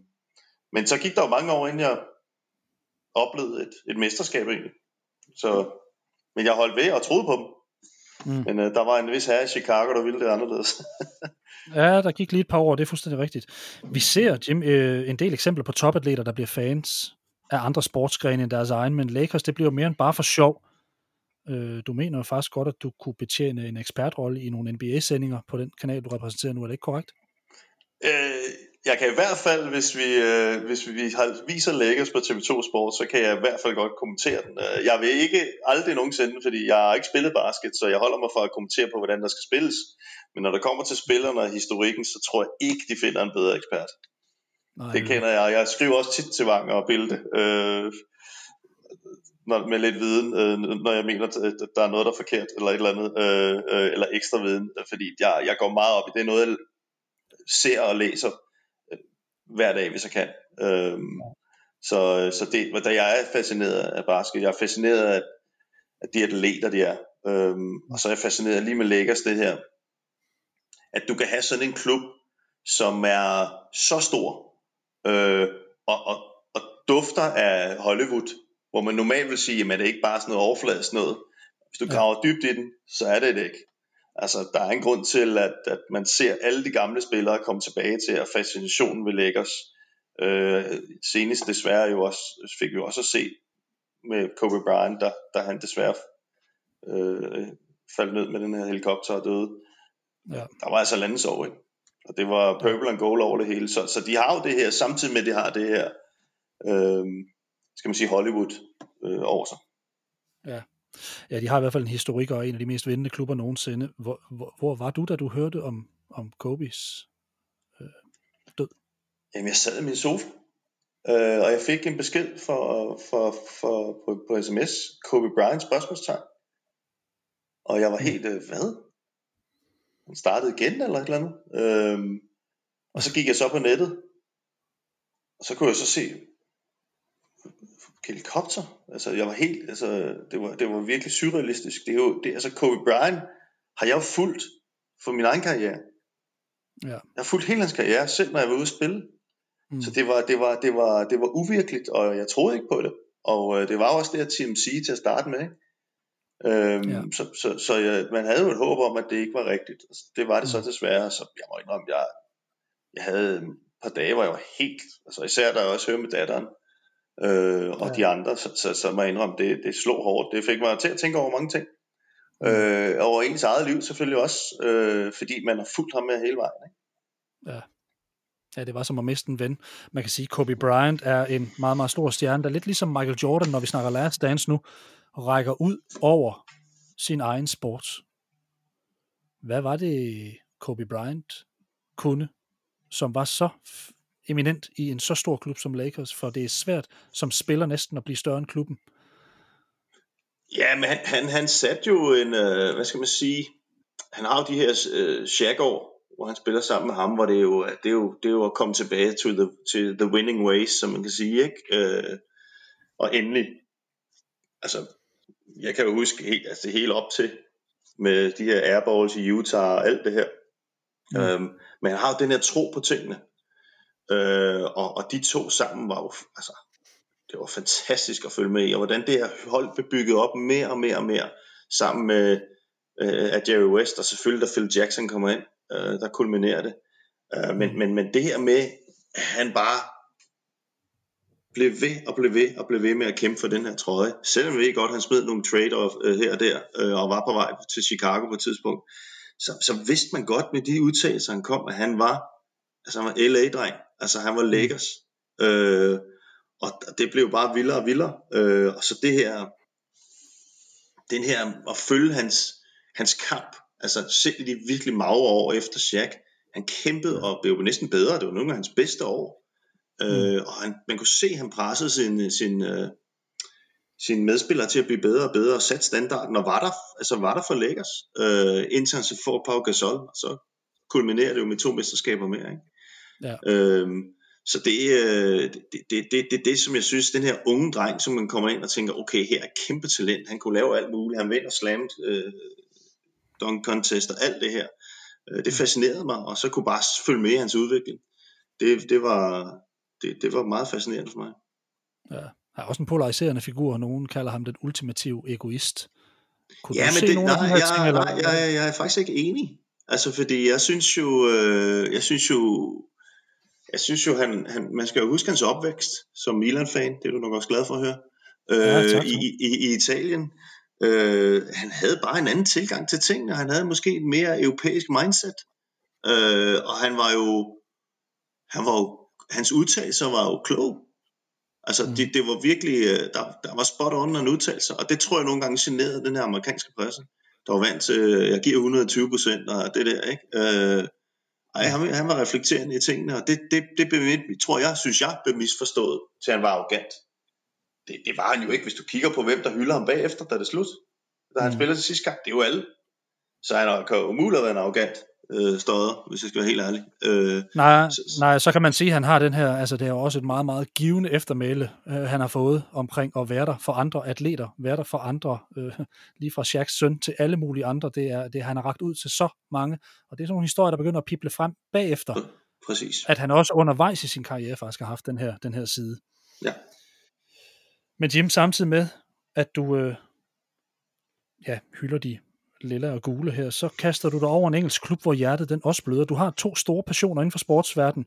Du er også Liverpool-fan, og jeg har været igennem det her med Peter Gade, jeg ved ikke, hvad der er i vejen med. Men, men, men, men, men hvorfor havner du lige på de her to franchises som din yndling? For de er der, de er der ret forskellige. De er nemlig ret forskellige, øh, men så kan jeg jo igen sige historien. Altså, øh, min far, jeg kan huske, det er min far, der får mig ind på Liverpool, der også er Liverpool-fan. Øh, og så igen, det skal vi lige huske, jeg snakkede om Morten Foss før, der var sportslørdag, og det var i de gode ja. tider. Så mm. øh, det var Liverpool, der var mest på. Og jeg var jo vildt fascineret. Jeg tror lige, jeg når at se noget Kevin Keegan, John Toshak i sin tid. Ikke? Og jeg var super fascineret af det. Øh, øh, og, og øh, så kom Kenny Dalglish og Ian Ross og de her drenge. Og, og ja. den, den her historie med Bill Shankly, øh, og Bob Paisley, og, og den måde, deres tilgang til deres coaching, men faktisk, ja, men altså, de her quotes, de havde, øh, Bob Paisley, ja, en fodbold er nemt spil, du skal bare ramme den med den samme trøje, ikke? Øh, mm. og sådan nogle ting. Øh, det, det, var, det var med til at virkelig få mig på, øh, på Liverpool-vognen, plus deres fans. Øh, den her kultur, den var jo allerede kendt dengang. Øh, og den fik jeg også fortalt øh, om, øh, og min bror kan jeg huske var over på Anfield og kom glædeligt tilbage og fortalte, hvor vildt det var på Anfield. Han var så mm. Arsenal-fan. Ja. Så det gav jo ikke rigtig mening, men jeg var stadig fascineret. Det, det hopper jeg jo bare på den vogn. Så jeg havde nogle fantastiske år, hvor, hvor de jo øh, vandt mesterskabet. Ikke? Øh, ja. Øh, og, og jeg var jo igen, øh, hvis de tabte, altså, så var jeg lige så sur, som hvis jeg tabt en badmintonkamp. Ikke? Så, så nogle gange må mine forældre også i mig noget der, ikke? eller få mig til at slappe af. Ikke? Men det gik ja. mig virkelig på. Altså, så, så øh, øh, det, det, det, det, igen, det er historikken, øh, som jeg synes er spændende. Og, og, og det der med at være en del af noget mere, øh, det, det, det, det synes jeg er spændende. Det er passion. Jeg synes begge de klubber, jeg har, har en vanvittig passion. Og, og det synes jeg også selv, jeg har. Ja. Og, og, og så tænker jeg en lille smule, fordi jeg har også selv luret lidt på det her en gang imellem, at sport, man ikke selv deltager i, at det kan få ens humør sådan op og ned. Altså nu har du både været deltager på højeste niveau, men du kan faktisk også blive ramt på det her seerniveau. Hvad er det, det gør ved dig? Har du reflekteret over, hvordan du sådan, altså, øh, er, er man rigtig klog, når man, når man, når man kan bide dynbetræk i stykker, eller et eller andet i den stil, når, når nogen laver øh, tre mål på seks minutter, lad os bare tage det eksempel, eller, eller, eller noget i den stil, det, det, det, den her forfærdelige følelse af noget, som er helt ude af ens hænder med nogen, man overhovedet ikke kender, men alligevel har et forhold til? Hvor, det, kommer det, det Jamen altså, jeg har tænkt over det i mange, mange, mange, mange år. Øh, fordi man må ikke i tvivl om på træning, hvis Liverpool havde tabt det. Det kunne godt være, der var Ketcher, der fløj rundt omkring, ikke? eller Lakers. Øh, så var det ikke en positiv uh, Jim Lausen, der kom til træning. Men det havde en direkte indflydelse på, om jeg kunne træne godt. Øh, og jeg har ikke tit tænkt, ja, jeg har tit tænkt, øh, hvorfor? Ikke? Altså, ja. men ved du hvad? Altså, det er jo også, altså, jeg kan jo godt lide det, begge tingene. Altså, når man holder med en klub, så kan jeg godt lide nedturen og opturen. Det er jo stadig spændende at være en del af. Øhm, og, og, og det, øh, det, har, det kan jeg bare ikke lade være med. Og så er jeg ja, desværre også den type, hvor øh, folk de elsker at drille mig. Og jeg kan ikke lade være med at blive hissig.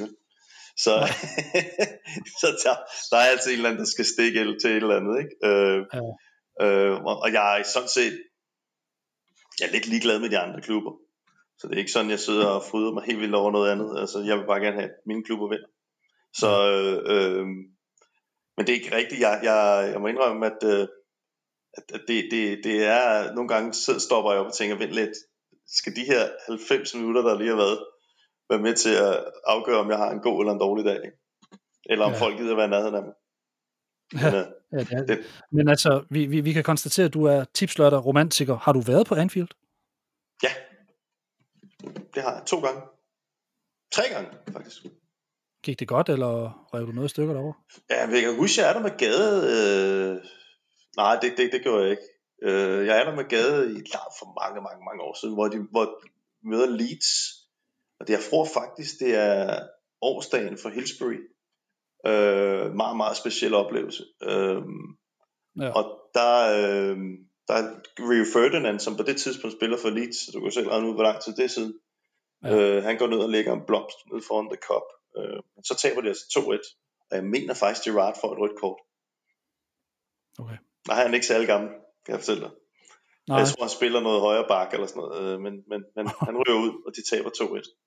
Og det er, jeg tror Ferdinand scorer begge mål faktisk. Ja, så er det lang tid siden. Ja. Jim, hvis vi vender tilbage til din karriere, så er det jo andet end badminton. Du er med egne ord lidt for udisciplineret temperament, driller i visse kampe, og så skal du også følge med i sport. Pludselig en dag, så indkaldes du til møde med repræsentanter fra Badmintonforbundet og Team Danmark. Og på det møde, der får du at vide, at du skal stoppe på Elitecentret. På det tidspunkt, der havde du og Carsten Mosen kun spillet sammen i cirka 10 måneder, hvilket ikke er så længe i en ny konstellation, kan jeg forestille mig. Hvordan var den oplevelse ikke sådan selv at skulle tage beslutningen? Og det var meget, det var meget specielt faktisk. Øh, hvis man lige skal gøre mig og Carstens øh, historik sammen, så, så stoppede Michael Søgaard jo øh, med at spille badminton, og jeg skulle have en ny marker. Og øh, igen, hvis vi kommer tilbage til det, at der er ikke noget bedre for mig, end at skulle bevise noget. Øh, og bevise noget i kamp. Det vil sige, jeg, jeg havde jo godt set Carsten, han var måske det største talent, vi har haft i herredobbelt øh, nogensinde. Øh, han kunne godt spille. Han var ikke særlig gammel, men, men man kunne altså godt spille badminton. Og vi, vi begyndte at spille sammen, og det gik rigtig, rigtig godt. Øh, Carsten var selvfølgelig en anden type, end han er i dag. Øh, han var ikke så, så, så, så, kan man sige, han havde ikke så meget presence på en bane, som man har i dag. Og jeg havde masser af presence, hvis vi kan sige det sådan. Øh, og ja. det, skulle, det skulle jeg jo lige finde ud af, om det var for meget. Og, men Carsten, han var, han var hver gang jeg sagde, er det for meget? Hej, bliv ved, jeg elsker det, jeg elsker det, sagde han. Så vi havde faktisk rigtig øh, god tid sammen. Øh, selvom han fik at vide, at han skulle øh, øh tage et tog hjem fra Korea, hvis ikke han tog sig sammen øh, øh, og, og, og jeg, blev ved med, jeg blev ved med, at vi skulle vinde en kamp ud, jeg blev ved med at vi gik og sagde, vi gik og sagde, at de penge ville vende til hinanden. Så der gik vi til at sige 14k, 14k. Øh, og, og, og det, det var faktisk en sjov tid. Men, men øh, øh, der, ja, der var jo nogle ting, som de ikke var helt tilfredse med trænerne, daværende træner Sten Slejser Pedersen. Øh, som, som jeg ikke er i tvivl om havde svært ved at, at håndtere en type som mig. Øh, og der bliver jeg altså kaldt på det her Team Danmark møde, øh, og der skal man jo udfylde sådan et papir med, med, med sin økonomi og sådan noget, for hvad man skulle få støtte og turneringer. Jeg er jo egentlig ret stolt, fordi vi har gjort det ret godt, mig Carsten, på 10 måneder. Øh, og ja. slået 5 top 10 par, mener jeg, og ja, vi kunne Hongkong er vi i semifinalen. Og, og sådan noget. Så, så det, det, det, er jo ret godt med en ung knægt. Jeg har selvfølgelig også vanvittigt talent, skal lige siges. Øh, men jeg kommer op på det her møde, og øh, øh, jamen så bliver det her papir, jeg synes jo, det, jeg kan jo godt se kom, komisk på tingene jo, så det her papir bliver bare skubbet ned den ene side, og så bliver der bare sagt, det er et anderledes møde det her. Så tænker jeg, hvad? Øh, og så, så siger Sten så, ja, vi har besluttet, at det skal stoppe øh, den og den dato. Og der sad jeg bare, hvad? Øh, så kunne jeg jo slet ikke forstå, om, om den type jeg er, er jo straks, det første jeg skyder med, er jo, hvad, undskyld Basman, øh, har du ikke set resultaterne? Og så mm. siger han til mig, øh, jamen resultaterne siger ikke altid det rigtige. Nå. Og nu har du talt med mig her i et stykke tid, øh, så ved jeg ikke, om du kan tænke på, hvor hurtigt jeg var færdig med min badminton-karriere, fordi hvis det ikke var resultaterne, der betød noget, så havde jeg ikke noget at spille badminton for. Øhm, så, så jeg kan mærke, at jeg lige havde en hurtig reaktion, hvor jeg fik sagt nogle ting til Sten, øh, ikke så pænt gloser, øh, på vej mm. ud, og øh, pegede øh, på hende her Team Danmark-kvinden, som jo lå nede i krogen, fordi at øh, den finger, hun var, fik i panden, øh, den var rimelig stor. Og, øh, mm. og så sagde jeg, jeg skal snakke med dig i morgen.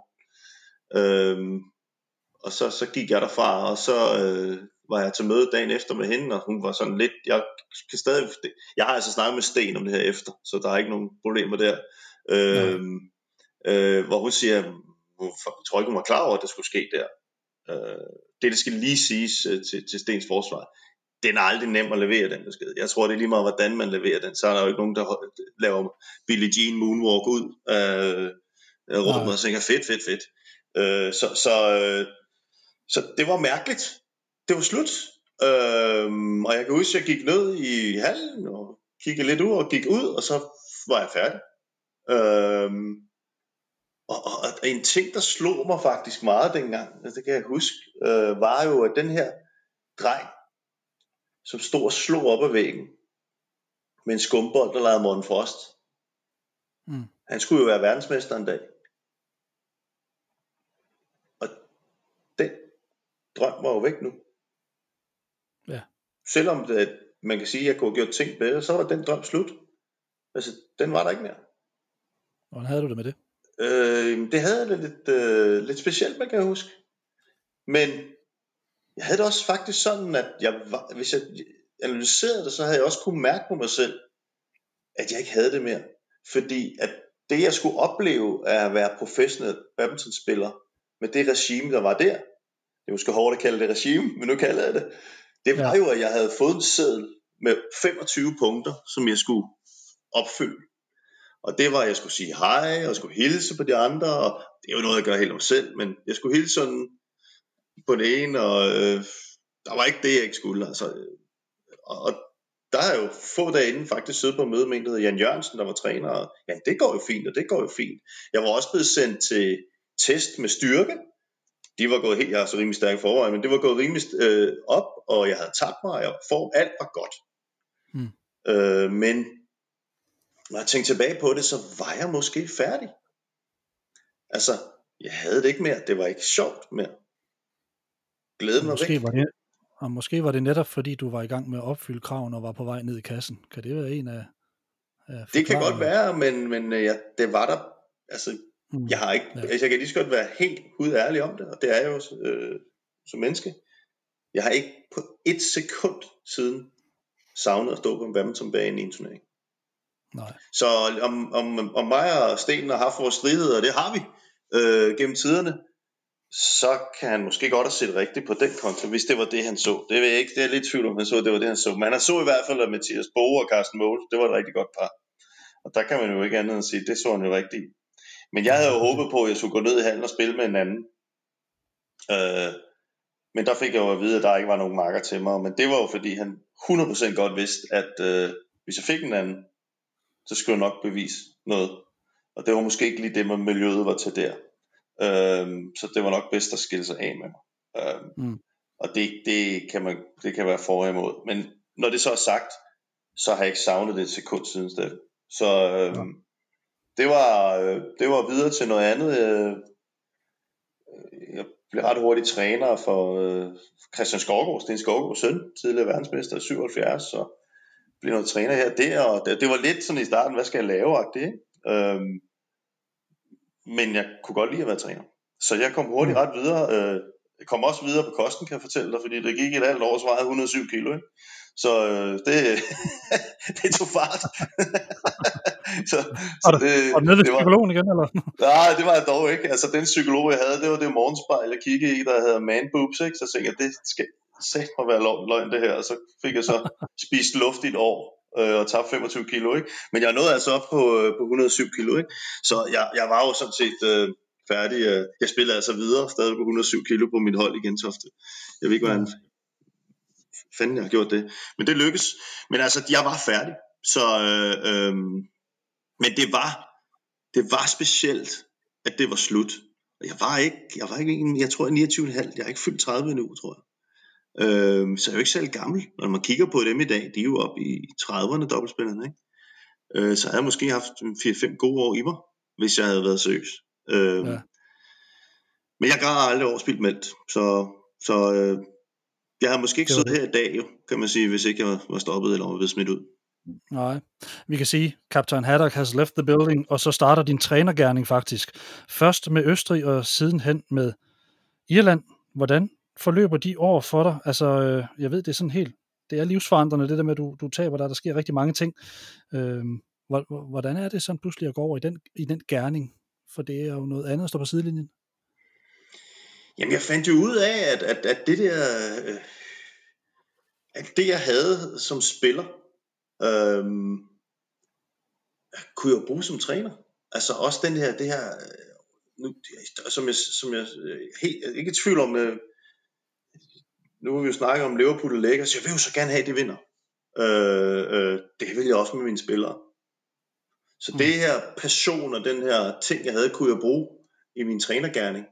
Øh, men jeg skulle jo også lære at styre den på en eller anden måde. Øh, samtidig med, at jeg havde et ansvar. Og det skulle jeg jo lære. Øh, men altså, der var ingen af mine spillere, der var i tvivl om, at de havde en mand, der var 100% bag dem. Og det var ikke... Øh, jeg kan huske en gang, øh, Anup Srikar for Indien, en ret god spiller, der var til OL, han kom over og, og sagde til en af de andre, nu skulle, han, skulle møde, han skulle møde Jürgen Koch for Østrig. Men han sagde ikke, at han skulle møde Jürgen Koch, han skulle møde Jürgen Koch og hans træner. jeg, stod, jeg stod til spillet lige så meget ude på, øh, på, på, ja. på, på, på bænken, hvis man kan sige det sådan, og tog de kampe og med dommer og hvad det ellers var. Og, og det skulle jeg også lære, det ødelagde det også nogle gange for mine spillere, men de var i hvert fald ikke i tvivl om, at, øh, at jeg var der for dem, og jeg ville, at de, de skulle vinde. Øh, og det var spændende, det var super spændende og så være i Østrig og lære det land, og skulle være med til at starte noget op der, noget center. Så det var nogle helt andre ting. Plus at det her med, når man er sådan lidt en type som mig, så kan man sige, så, så bliver det måske lidt øh, derhen af, at man tænker brallerhovedet, ikke? Øh, men jeg kunne jo også begynde at bruge det taktik, som jeg havde, og det kunne jeg se virkede, og jeg kunne se, at jeg rimelig godt styr på det. Og det gav mig også selvtillid af alle de ting, som jeg egentlig gik og havde, øh, når jeg spiller. Ja, jamen, altså, dem skulle jeg måske have lyttet lidt mere til selv, øh, i stedet for bare at have lyttet til alt muligt andet, der var derinde. Så kommer vi tilbage til det. Jeg var faktisk bedst til at klare tingene selv som single og finde løsningerne. Mm. Øhm, så så, øh, så det, det synes jeg var spændende, og, og Østrig var, var fascinerende. Der var mange rejser igen, og det der med at rejse uden at skulle på banen. Altså, og så det der med at rejse og, have, og ikke have tabt penge, når man sætter sig på flyveren. ja, ja. det, det, var også specielt, fordi man havde fået sin løn. Altså, når vi, dengang vi rejste som badmintonspillere, der kunne vi komme hjem i minus jo.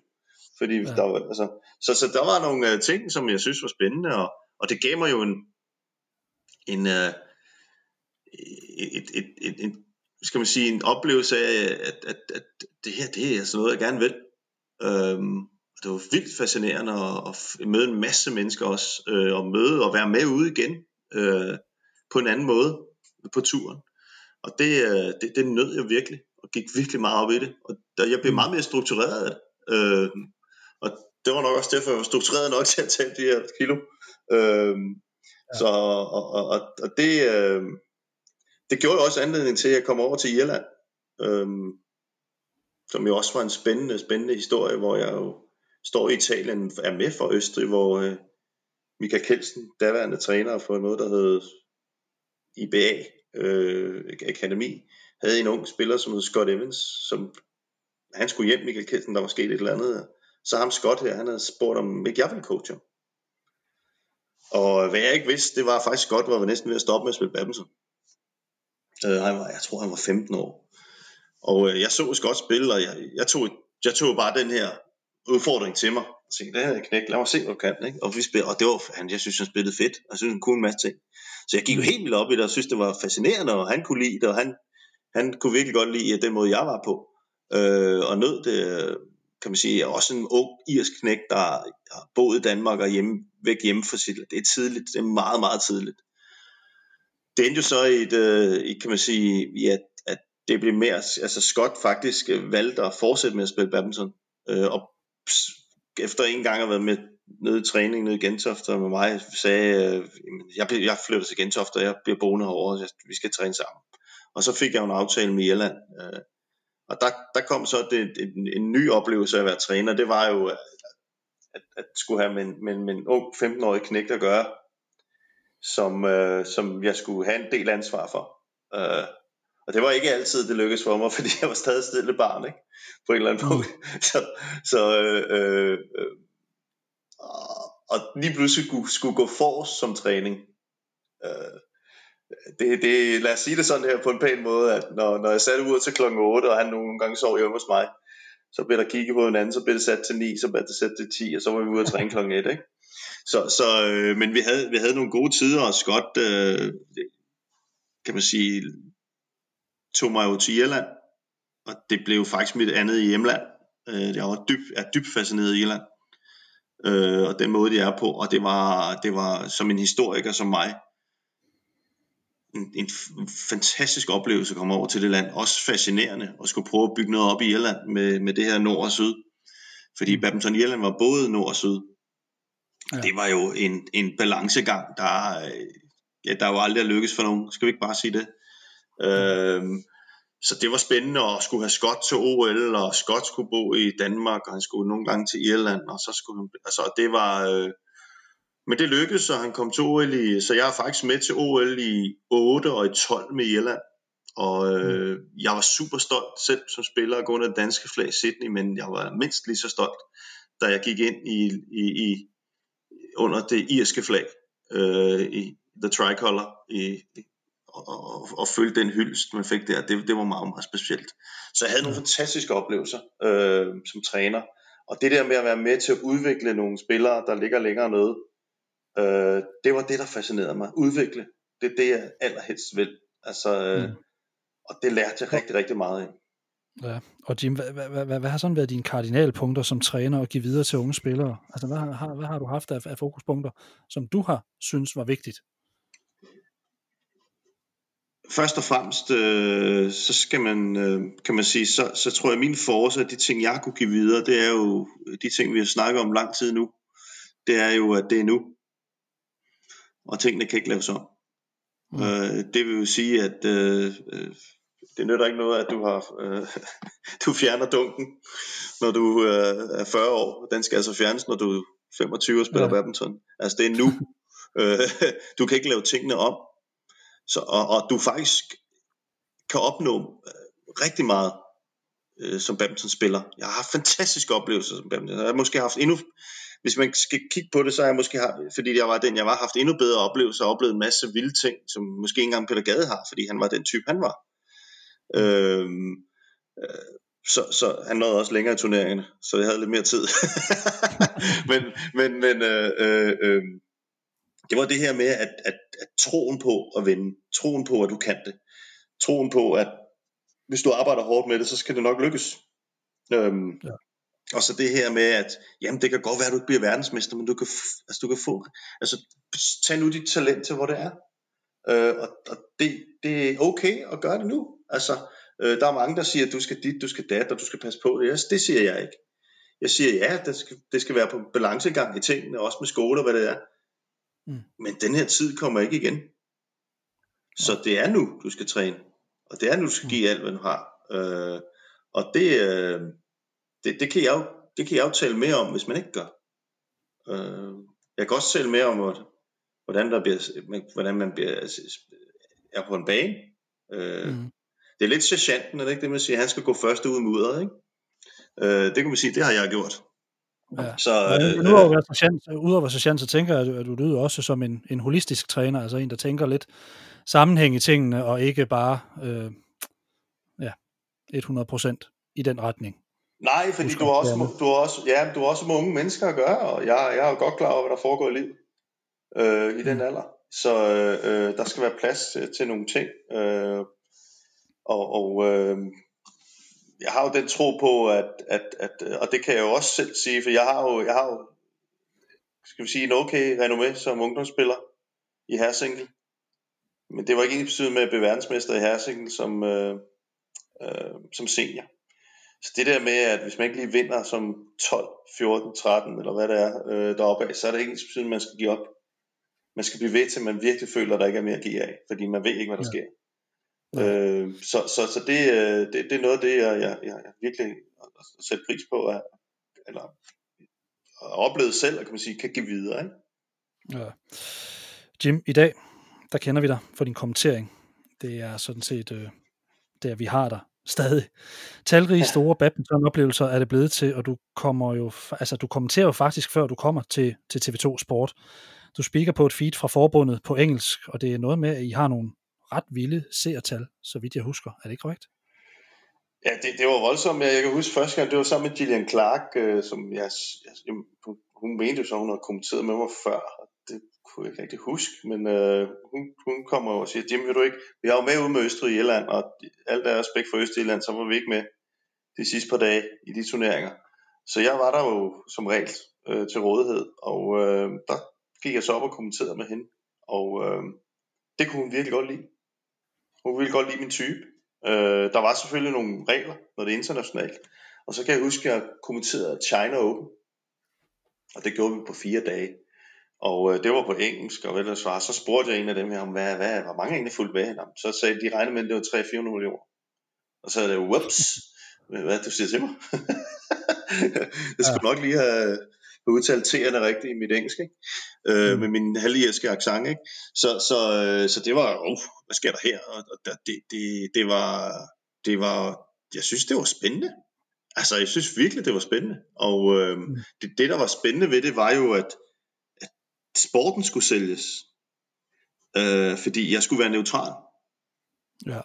Så der var ikke... Øh, så der var ikke, jeg kunne ikke, jeg kunne ikke stå, hvis der var danskere, kunne jeg jo ikke bare sidde og klappe, Bo, øh, Bo, øh, Karsten, Karsten. Altså jeg var nødt til at være rimelig neutral. Ikke, de sagde, jeg kan selvfølgelig ikke være helt neutral, men, men der sidder altså nogle ret store lande, hardcore badminton-lande, og lytter med, ikke? Mm. Øhm, så, så det var, det var, det, det var spændende, men, men jeg tror, at nogle af de ting, det var jo netop også, at jeg bare var mig selv. Øhm, og det vil sige, at jeg var ikke bange for at sige nogle ting der var nogle ret hårde retningslinjer omkring, hvad man kunne tillade sig at sige, øh, grund af de lande, man kan sige, der blev kommenteret i, øh, jeg kan huske på et tidspunkt, jeg kom til at sige noget med, at det var en tidlig julegave, og det skulle man være frisk på med, for der var nogle lande, der ikke havde den religion og sådan noget. Så, ja. så, øh, øh, så det var sådan lidt, øh, det var en lille smule firkantet, men jeg sprang lidt ud af rammerne, og det tror jeg godt, Gillian kunne lide, og, øh, og igen i, i det her med, på den taktiske del, øh, der begyndte kan man sige, Gillian, sådan, okay, det har jeg sgu ikke, undskyld, jeg banner, øh, Steffen. det har jeg ikke lige tænkt over, sagde hun så.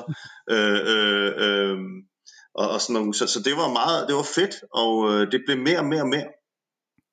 Øh, og det, det tiltrak mig. Altså, jeg synes, det var spændende. Øh, men jeg begyndte så på et tidspunkt, kunne jeg mærke, at tænke, der skal også ske noget mere. Fordi vi sad bare med de her høretelefoner på og kommenterede Og der, der manglede noget, synes jeg. Øhm, men inden jeg nåede at komme helt derhen, der skiftede det det så. Øhm, fra, øh, fra IMG, nej, fra Star Sports til IMG.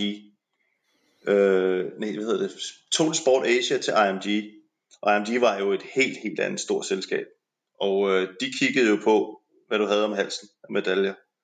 Der stod jeg ikke så godt. øh, og, og der kan man sige, at det er jo det er lidt komisk at tænke på i dag, men der stod Morten Frost noget bedre. Lad os sige det sådan. Så han tog den. så han tog den. øhm, og det, det, det var jo så det, og så tænkte jeg, nå okay, men der var så meget badminton øh, faktisk, at de begyndte at hive ud igen. Øh, og, og, øh, og så sad mig og mig og Morten jo faktisk med nogle gange samtidig, ikke med hinanden, men, men, men, men man var ude, øh, og det kunne jeg godt lide. Øh, Øh, men det var, det var ikke nok til at sige, at jeg kunne leve af det. Så, så det var sådan lidt, lidt specielt. Øhm. ja. Og så kommer så den her tid, hvor du bliver hentet ind af, af, af TV2, er det ikke korrekt? Altså det er jo faktisk en, en gammel bekendt, der har et, et godt øje til dig, nemlig Morten Ankerdal. Og øh, Jim, jeg har faktisk talt lidt med ham, og her er, hvad han har at sige om dig. Morten Ankerdal, øh, du kender dagens hovedperson Jim Laugesen fra Et liv med fjer. Hvad vil du sådan trække frem som klassisk Lauke DNA? Først og fremmest er han jo et kæmpe legebarn. Øh, og øh, jeg tror, jeg mødte ham første gang, da jeg var en 10, 11, 12 år gammel, og, og det, der slog mig, det var jo, at øh, han besidder det her ekstreme vindergen, kombineret med, at han har humor, og han har ironi og alt sådan ting, og det gør, at selvom han jo er han er så meget for meget. Så tilgiver man ham mange ting, fordi han er øh, også elskelig, og så er han frem for alt ekstremt sjov at være sammen med. Nu nævner du et ekstremt vindergen, den, den, den, den tager jeg lige lidt fat i, fordi han, han, når man taler med ham selv, så, så nævner han også ordet udisciplineret. Det, det er to ting, der for mig hænger underligt sammen. Kan du forklare det? Ja, men Jim, Jim gør jo alle de ting, som, øh, og gjorde alle de ting, som man jo ikke må. Øh, altså han, han er uddansk på den måde, at han jo ikke, altså han lægger ikke skuld på, at jeg vil vinde, og jeg vil faktisk vinde for hver, enhver pris. Mm. Øh, altså jeg kan huske, når man spillede med ham, så øh, han blev sur på dig. Han var vred på dig i, i kampens hede, øh, hvis du var ved at slå ham. Øh, det var ikke fordi, at, at det ville han ikke være bagefter, men det var han i kampens hede. Altså i kampens hede, der var det krig. Vi var i krig nu. Mm. Øh, han, han, brugte, han brugte, altså, jeg kan huske en, en DM-finale, hvor han spiller mod Kenneth Jonasen, og, øh, og vi er 14-15 år gamle, og, og Jim har lige pludselig mærket, okay, Jonasen, øh, han er simpelthen så nervøs her, så jeg, jeg spiller bare på alt, hvad jeg kan. Og det ender jo med, at Jim løber over på den anden halvdel og henter bolden, når Kenneth laver fejl. Det ender jo, altså kampen tror jeg, den varer omkring 10 minutter, og det er finalen om dansk mesterskab, og jeg tror, vi er junior og han tager med 0-0, Kenneth. Ja. Øh, og Jim, han er fuldstændig vild. Altså, han kysser strengene, og han gør alt muligt, og, øh, og han knækker bare sin modstander fuldstændig. Ikke? Altså, ja. på den måde er han jo så ekstrem. Der vil andre jo, når de sådan så, okay, min, min modstander er der slet ikke, altså, så vil de tage det stille og roligt og vinde kampen, og, og sikkert også forsøge at vinde så stort som muligt. Mm. Men de vil jo ikke forsøge, altså, vi, vi, vi snakker om, at han kravler under nettet og henter bolden flere gange. Ja. Fordi Jamen, det, skal bare gå så, det skal bare gå så hurtigt som muligt, og han skal ikke have nogen som helst chance for at vågne op af den her døs af nervøsitet, som han besidder. Ikke? Og det gjorde han så heller ikke. det gjorde han heller ikke. Nu har du fulgt ham igennem nogle år, Morten. Øh, hvor synes du, han sådan har rykket sig som person? Først og fremmest virker det som om, han faktisk øh, har fundet sig selv i, i rollen som øh, formidler af badminton. Øh, fordi til trods for, at han jo altid har været en, en fantastisk øh, fyr og, og badmintonspiller osv., så, videre, så har han jo ikke, synes jeg, formået at finde sin plads, før han ligesom begyndte at kommentere badminton. For lige pludselig så, så kunne han forene alle de her ting. Han har jo samtidig en ekstrem hukommelse. Han husker de vildeste ting. Mm. Øh, og, og, og lige pludselig så kan han kombinere alt det her. Øh, han er jo meget optaget, han, altså selvom da han som spiller sparede han jo lidt for meget, og man tænkte, hvorfor gør han ikke lige det sidste? Og nu er, det, nu er, det bare, nu er han bare landet et sted, hvor at han er et sted med sit eget liv, hvor han øh, har fundet sin, sin plads, og han har lavet noget, han godt kan lide, og han er rigtig god til. Øh, og han har fundet en eller anden ro, som jeg synes øh, kommer flot ud igennem skærmen. Altså, lad, lad, os, lad os bare være ærlig at sige, at han har jo taget badminton-kommentering et sted hen, hvor det ikke har været før. Det må man sige. Øh, det er dig, Morten, der faktisk anbefaler ham til at starte på i forhold til TV2. Hvad var det, du så i Jim Laugesen, som du synes skulle bringe noget anderledes til badminton-serierne, for han blev vel sådan fra start af tænkt som sidevogn til en vært med journalistisk baggrund. Og jeg ved godt, at Jim faktisk kommenterede, inden han kom på TV2 øh, for det internationale badmintonforbund, men, men hvad så du, som du sådan tænkte, det her, det kan vi godt bruge? Altså, for det første så havde jeg mødt ham jo også i tiden efter, han var stoppet som spiller, hvor han øh, var blevet træner, og han var træner for blandt andet Irland, øh, og havde set, okay, der er også, altså han har også den analytiske evne. Men så har jeg hørt ham kommentere, det var, det var IMG, øh, det her internationale selskab, som han kommenterede for, og, øh, og har hørt ham kommentere på engelsk, og, og, det var godt. Så tænkte jeg, hvis han gør det sådan på engelsk, hvad kan det så ikke blive til på dansk? Ja. Så ved jeg godt, at han havde et ry øh, blandt mange journalister også, som var lidt useriøs. Mm. Men jeg vidste jo godt, fordi jeg kender ham ret indgående, at, øh, at hvis man trykker Jim på de rigtige knapper, så er han ekstremt seriøs. Øhm, og samtidig så havde jeg ligesom fået det opdrag, at vi, vi vil have nogle personer, som besidder legesyge. Og jeg tænker, altså det, det er jo virkelig ham. Og, og, og det TV2 Sport havde brug for, de havde brug for en person, som ville tage badminton på sig og sige, jeg vil det her så meget, at jeg ligesom også kan prøve at trække en redaktion med. Sporten var gået lidt i glemslen. Altså badminton havde levet en lidt anonym tilværelse igennem nogle år på, øh, på Viasats kanaler, og havde stået meget i, i, i skyggen af fodbold og forskellige andre ting. Og nu havde den altså brug for på en eller anden måde at blive vækket. Det skulle den også på vores redaktion. Og der vidste jeg, at han har den der power og den energi, som gør, at hvis du først giver ham et rum, så tager han det altså. Ja. Og Jim, han har faktisk en kæmpe passion for badminton. Øhm, hvis du sådan skulle tænke ham ud af boksen og ikke måtte placere ham i den her kasse med fjer, hvad kunne en type som ham så have lavet i dag jobmæssigt? Han er god til børn, på det første. Øh, så, så, så, jamen det er han. Han er, altså, han er virkelig god til børn. Altså, han, han ville også være en fantastisk pædagog. Det, det er der ingen tvivl om. Øh, og, og det ser man også, når han underviser børn i badmintonhallen. Altså, fordi det, det kan han virkelig. Øh, så viser han jo også, at altså, han vil, han vil også kunne bruges til at, at kommentere andre sportsgrene. Han ved faktisk rigtig, rigtig meget om basketball også. Altså, jeg faktisk synes, det var rigtig sjovt at prøve at bede ham om at kommentere basketball. Øh, bare, bare, for, bare for skægs skyld, fordi han, jeg tror, de vil blive overrasket over, hvor, hvor, hvor nørdet og hvor mange holdninger han også har til de ting. Ja. Ikke? Øh, han er jo uddannet grafiker, ja. øh, så, så i virkeligheden, øh, fordi han er, han er ret god til at tegne, så øh, det kunne også godt være, at han kunne, øh, han kunne blive en, en, en god grafiker, fordi nu er han et andet sted. Altså det var han ikke blevet i 20'erne. Der har han ikke været disciplineret nok. Men, men det er han i dag. Øh, så i dag kunne han, altså i, i dag kunne han sådan set blive mange ting, fordi han har fået den disciplin med ind i sit liv, som gør, at, øh, at der er ikke sådan, altså han, han har jo, Jim har jo en fantastisk evne til sådan at fange stemninger. Mm. Og, og det gør, og sådan nogle mennesker kan jo indgå i mange relationer med andre mennesker. Øh, og det, det, det gør, at, at han, han, han passer ret godt ind på mange hold. Øh, de fleste kan godt lide at være i hans selskab, og han er mm. god til sådan at, og, og, og, og sådan få, få ting til at glide. Ja. ja.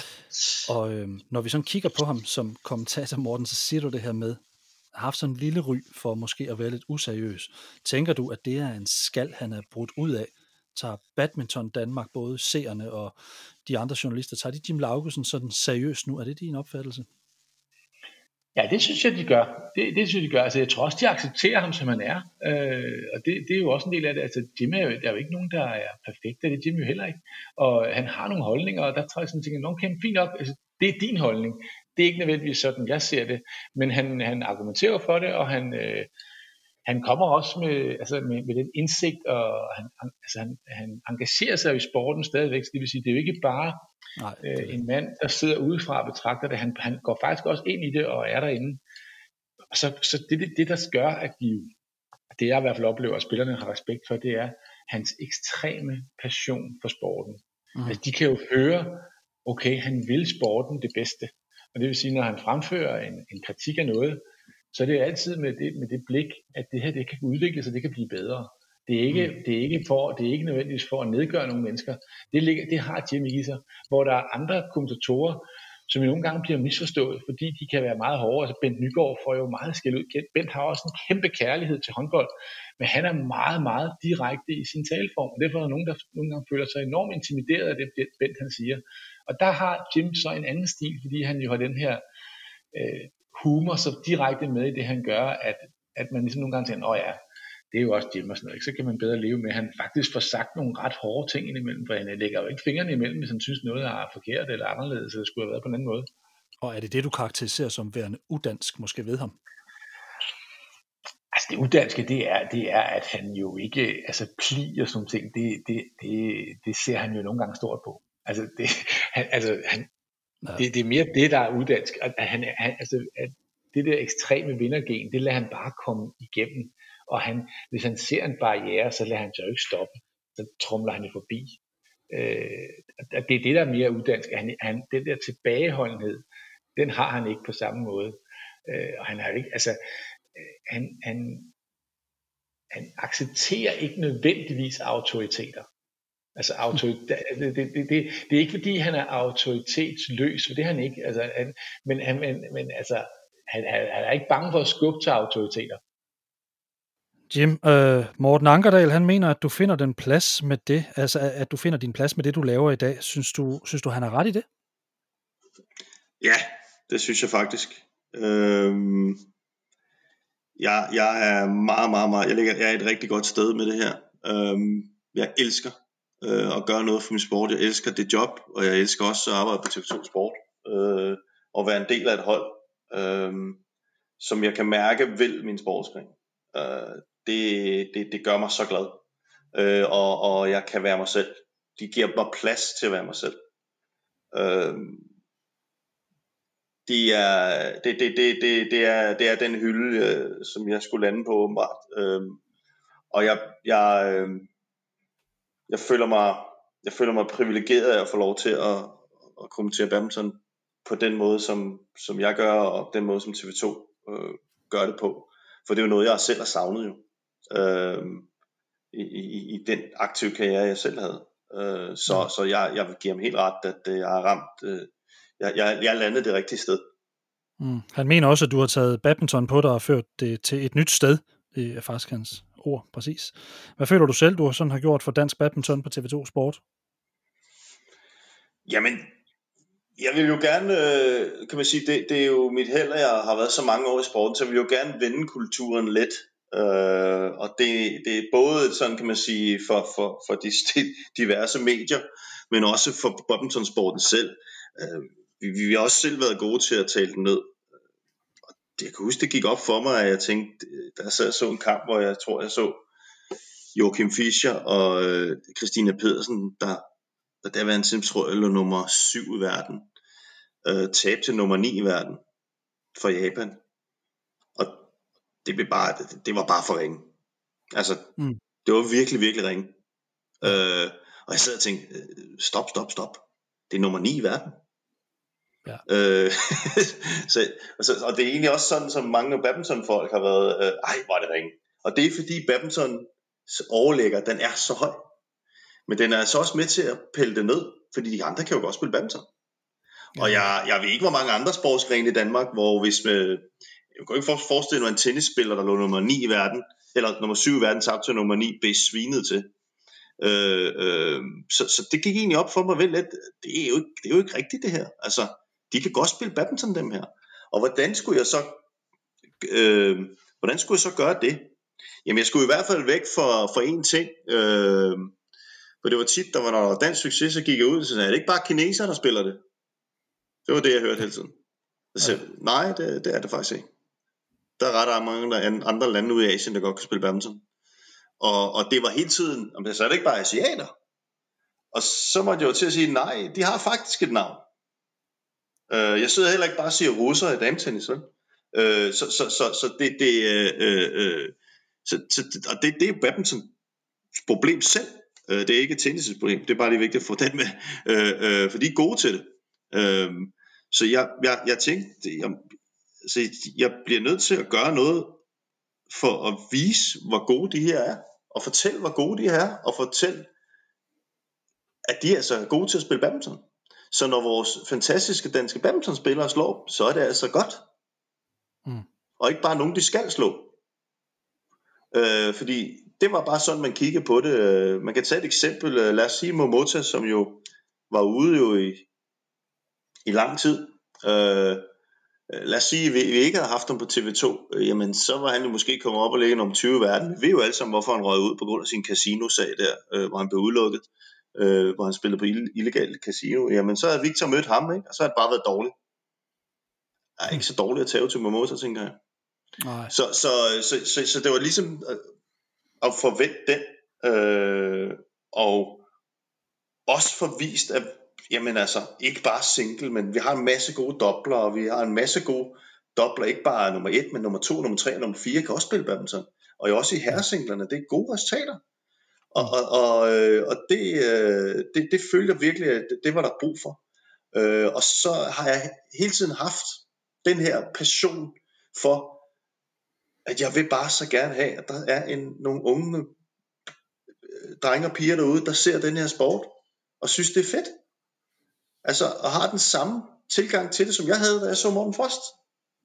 At, at nej, det her vil vi gerne, og hvor er det fedt. Øh, øh, men det, det gør man jo ikke, hvis, hvis det er en negativt øh, syn på alting.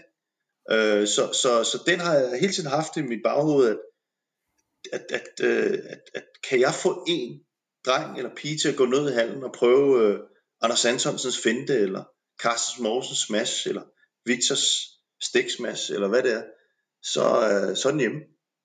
Mm. Øhm, og, og det, øh, det, det, det er det, der driver mig. Øh, og det driver mig selvfølgelig også, at at få folk til at se sporten. Og, øh, og, og, og når de danskere, der eventuelt laver resultater, at de også bliver hyldet. Det er det, der gør mig allerglædest. Det er ligesom den approach, jeg tog til det, øh, eller jeg gerne ville have igen. Øh, mm. Og det synes jeg faktisk lykkes rigtig fint. Øh, og, det, er også lidt, for... det er også lidt den, ja, det er også lidt den, vi ligesom øh, kører her på siden i forhold til det her med at, at få anerkendt nogle af de her atleter, og, og hvad det nu er, vi, vi har af, af, ja, og så, og så en ting mere, Ja, og sådan en ting med, og så er jeg også historieinteresseret. Øh, og det vil sige, at jeg har også fået en platform, hvor jeg kan fortælle, hvor god badmintonspiller der har været. For der har virkelig, virkelig været mange, der er blevet negligeret. Øh, og det bryder jeg mig ikke om, faktisk, for min sportskøb. Øh, og der har jeg også taget nogle kampe. Og det jeg tror jeg, der er mange ude i den ganske badmintonverden, øh, som, eller ikke verden, det er Danmark i hvert fald, der, der sætter pris på. Og jeg møder mange lidt ældre, der er også virkelig glade for, at jeg får nævnt nogle Erland Kops og nogle Finn Kåre og hvad det er så. Øh, Lene Køben og, og, og, de her, som slet ikke har, øh, synes jeg har fået den anerkendelse, de skal have.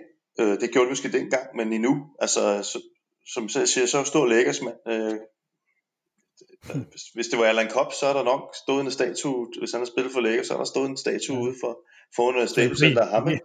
ja, øh, øh, og, og så, så en anden ting for dem, som de, det, er jo ikke, det er jo ikke alle, der bare kan vinde det hele. Der er altså nogen, der har en rigtig, rigtig god karriere i badminton, som måske ligger 3, 4, 5 i verden, måske aldrig lige når op og vinde guld til et VM.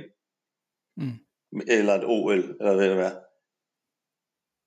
Tager vi over anden dansk sport, så har de jo stadig haft en rigtig, rigtig vild karriere. Og det, det var også et mål for mig at få sagt, at det er stadigvæk, det er jo virkelig flot det her. For jeg ved, hvor svært det er. Og kan man sige, jeg er jo lidt selv i den kategori. Nu, nu betyder det ikke så meget for mig, men, men det var meget sjovt i starten, når jeg kommenterede. Der havde jeg jo ikke medaljerne. Altså, måske havde jeg i badmintonkreds navnet, øh, øh, men dem, der så hægtede sig på, de vidste måske ikke lige, hvem jeg var. Og der var jo, øh, og det er jo det var sådan nogle spørgsmål, jeg, som jeg tog op. Vi havde jo en hjemmeside, vi startede op, øh, Facebook-side, vi startede op, som der kom flere og flere på til spørgsmål. Vi tog næsten alle op. Vi synes, det var spændende. Og nogle af dem var altså, om jeg havde spillet badminton. og det er jo ligesom en indikation af, at det jeg gør er det rigtige. At, at det skal helst undgå, at man ikke står øh, med nogle af de spillere, der er i dag, og spørger, om de har spillet badminton. Selvom ja, de har ligget nummer med. Jeg så, så faktisk nummer et i verden jo ikke. Altså, eller ja. de har været op og ligge nummer et i verden, men ikke lige har vundet øh, All England. Øh, altså, øh, så, så, så, så det, er jo, øh, det er jo det, jeg kæmper for, og, og for sport. Øh, og også de skal få den hyldest. Øh, og det, det synes jeg, øh, vi har på Team 4, fordi det her, det er ikke mig. Det er en, en holdindsats, skal jeg fortælle. Øh, og det er en holdindsats for Team 4 på TV2, men mindst også TV2 Sport, som har taget sporten til sig. Det er ikke noget, man kan løfte en mand, det her det er et, en kæmpe maskineri, der skal i gang, og, og, og nogen, der skal brænde for det her. Og det, der er altså bare landet et godt sted på TV2 Sport. Øhm, og, og, og, og, og ja, jeg tror, de, jeg ved ikke, om de gør det med vilje, men, men det, det er i hvert fald, øh, de holder de mig til godt til ilden øh, med at, at ville det her. Øh, 100%. Øh, så øh, jeg er bare glad for, at badminton er, er kommet op på det niveau, det er nu. øh. Og jeg nyder og bliver stolt, øh, når, når danske spillere vinder og bliver hyldet. Øh, jeg synes jo selvfølgelig altid, at de kan hyldes mere ja. Men jeg er stolt. Øh, jeg synes, det er fantastisk. Jeg er så glad på deres vej. Og det er egentlig, ja. øh, det er egentlig sådan, jeg har det. Ja, og så skal vi også huske at hylde dem, som ikke også altid vinder. Apropos maskineriet, så, så vil jeg gerne, Jim, slutte lidt af her, fordi jeg har faktisk talt med en af dem fra maskineriet.